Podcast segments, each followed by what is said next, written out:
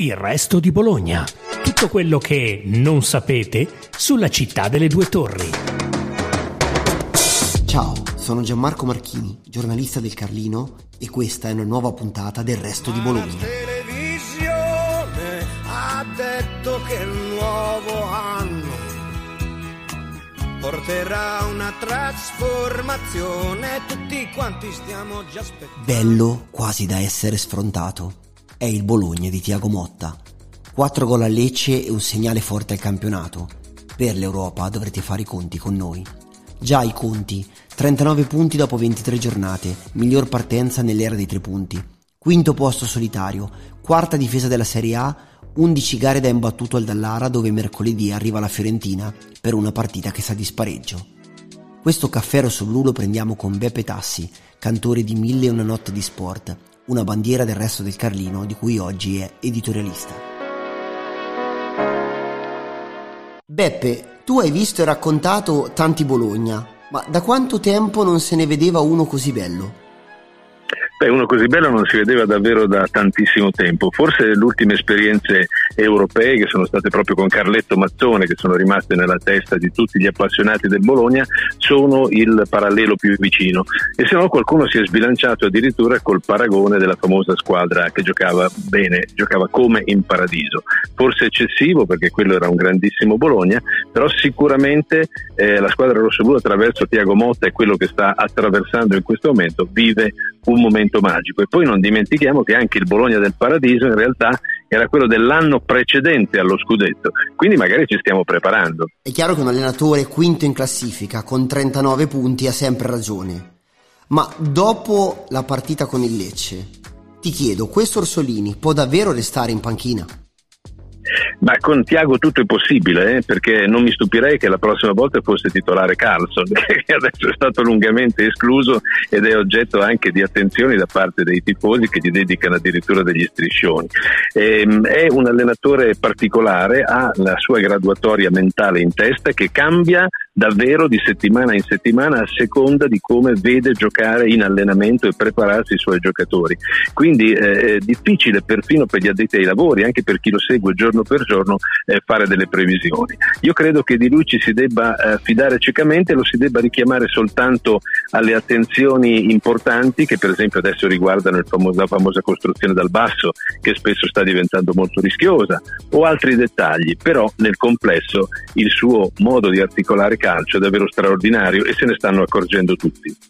Ecco, lo hai nominato tu, ma Carson, no? che idea ti sei fatto di, di, questo giocatore, ma anche di questo investimento, che per il Bologna è un investimento importante? Ottava partita di fila in panchina, non considerando appunto i due mesi in cui è stato fuori per infortunio, però è l'ottava partita che eh, lo svedese eh, guarda insomma da fuori l'idea che mi sono fatto io anche per le poche occasioni in cui abbiamo avuto modo di vederlo sul campo è che sia un ottimo giocatore e che sia un buon eh, laterale, un, un uomo di fascia importante, ma che abbia una caratteristica che eh, a Motta stride e piace davvero poco, quella di eccedere un po' nei personalismi, di cercare comunque la soluzione personale, il tiro e la prodezza un po' singola. È un giocatore che si cala meno di quanto vorrebbe Motta nell'idea di collettivo che lui ha e per questo secondo me ancora non riesce a trovare spazio. Prendo spunto da, da, una cosa che, da una riflessione che hai fatto prima e ti chiedo di schierarti politicamente. Costruzione dal basso sì o costruzione dal basso no? Io sono favorevole alla costruzione dal basso finché non diventa suicidio. Quindi benissimo perché dà al Bologna l'opportunità di elaborare la sua magnifica manovra, ma quando c'è eh, da sgomberare e trasformare la manovra in un lancio verticale che potrebbe essere perfino sorprendente per l'avversario, io allora voto rilancio lungo. Non c'è una teoria assoluta e nella flessibilità secondo me sta il segreto delle grandi squadre. Poi a volte c'è, a volte c'è anche, diciamo così, eh, lo schema eh, palla calafiori che come un trattore sale e spazza un po' via tutti, no? Ma chi ti ricorda questo giocatore? Ma guarda, eh, sto esagerando sicuramente, però il più vicino in assoluto è proprio Franz Beckenbauer. Il eh, eh, modo imperioso con cui lui esce dall'area, la testa alta, la lucidità nel dettare il passaggio e tra l'altro con una punta di velocità in più perché Kaiser Franz era elegantissimo ma certo non super veloce. Mi rendo conto che è un paragone alto e pretenzioso, però se devo andare a memoria storica io fatico a trovare un difensore che esca dalla sua area a proporsi eh, così eh, imperioso come è il Calafiori di questi giorni. Invece Ferguson forse è un altro giocatore ancora più sui generis. Beh, Ferguson è uno che si nasconde perfettamente nelle pieghe della partita e poi salta fuori quando non te lo aspetti, o con delle incursioni in piena area oppure con la chiusura dell'ultimo minuto contro magari l'avversario che sta per farti gol. Quindi è l'uomo che si materializza nelle situazioni più impensate e impensabili. Eh, proprio per questo è preziosissimo, oltre che per i chilometri che fa, per la lucidità tattica che gli permette appunto di essere sempre al posto giusto perfetto per gli schemi non schemi in qualche modo di Motta che vuole sempre confondere le acque agli avversari. Altra domanda, eh, diciamo così, eh, scomoda, in cui bisogna schierarsi, no? Il giocatore che non venderesti mai e perché proprio Zirkzee? Eh, beh, Zirze eh, non, non, si venderebbe mai perché è l'uomo che ha dato al Bologna la sensazione di essere potente, di poter andare oltre quella dimensione basso o media che aveva vissuto fin qui e proiettarsi fino all'Europa. È un po' l'uomo dei sogni, no? è, è, l'uomo delle stelle, quello a cui tu appigli per dire, beh, allora c'è la possibilità di andare verso un domani eh, più bello e più radioso con un giocatore che si colloca nettamente sopra la media per estro personalità e intuizioni. Mercoledì il recupero con la Fiorentina, poi domenica si va a Roma in casa della Lazio e dopo arriva il, il Verona al Dallara. Può essere questo il trittico decisivo per l'Europa? Eh, lo, è, lo, è, sicuramente, tanto in più che c'è da risolvere la questione fiorentina che il Bologna sente molto forte sulla pelle dopo l'eliminazione, a mio modo di vedere, molto ingiusta nella Coppa Italia. Eh, poi c'è la Lazio che così rappresenta un test di altissimo livello e infine il Verona per ricordare a tutti che in questo campionato non ci sono avversari facili e quindi bisogna mantenere sempre la concentrazione al massimo grado. Quindi è un trittico significativo, un trittico da cui il Bologna eh, può uscire, eh, se lo passa al meglio, motivatissimo verso la sua Europa. Invece se ti chiedo il giocatore che fin qui ti ha sorpreso di più?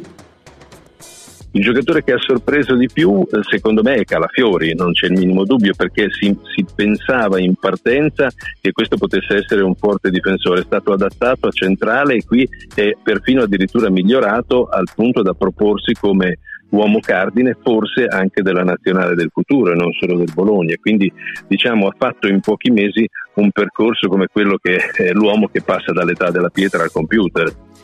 E invece fin qui il giocatore di cui non abbiamo visto secondo te tutte le potenzialità e quindi anche il giocatore su cui investiresti da qui alla fine? Ma guarda, eh, io arrivo a dire una cosa che può sembrare strana. Io credo che Orsolini debba ancora scoprire tantissimo di sé. La prova che ci ha offerto domenica è stata una prova sensazionale per precisione, i due gol, il calcio d'angolo l'ha battuto pure lui, quello su è nata la prima segnatura e eh, secondo me questo ragazzo nella sua eh, umiltà, nel suo senso sorridente con cui affronta il campionato e le cose del calcio è eh, qualcosa di eh, unico, un patrimonio che il Bologna secondo me deve ancora scoprire a piedi. Domanda finale d'obbligo: con chi Beppe Tassi prenderebbe un caffè rosso-blu? Beh, io lo prenderei molto volentieri proprio con Joy Saputo, intanto per ringraziarlo per quello che ha fatto fin qui per il Bologna, secondo perché la sua promessa di essere molto in alto entro dieci anni si sta verificando e la terza perché avendolo conosciuto in altre circostanze l'ho trovato umano, simpatico, accessibile come spesso non sono personaggi del suo calibro. Intanto Beppe noi ti ringraziamo per aver preso questo caffè rosso blu con noi. A presto. Grazie per averci ascoltati. Seguite ancora il resto di Bologna.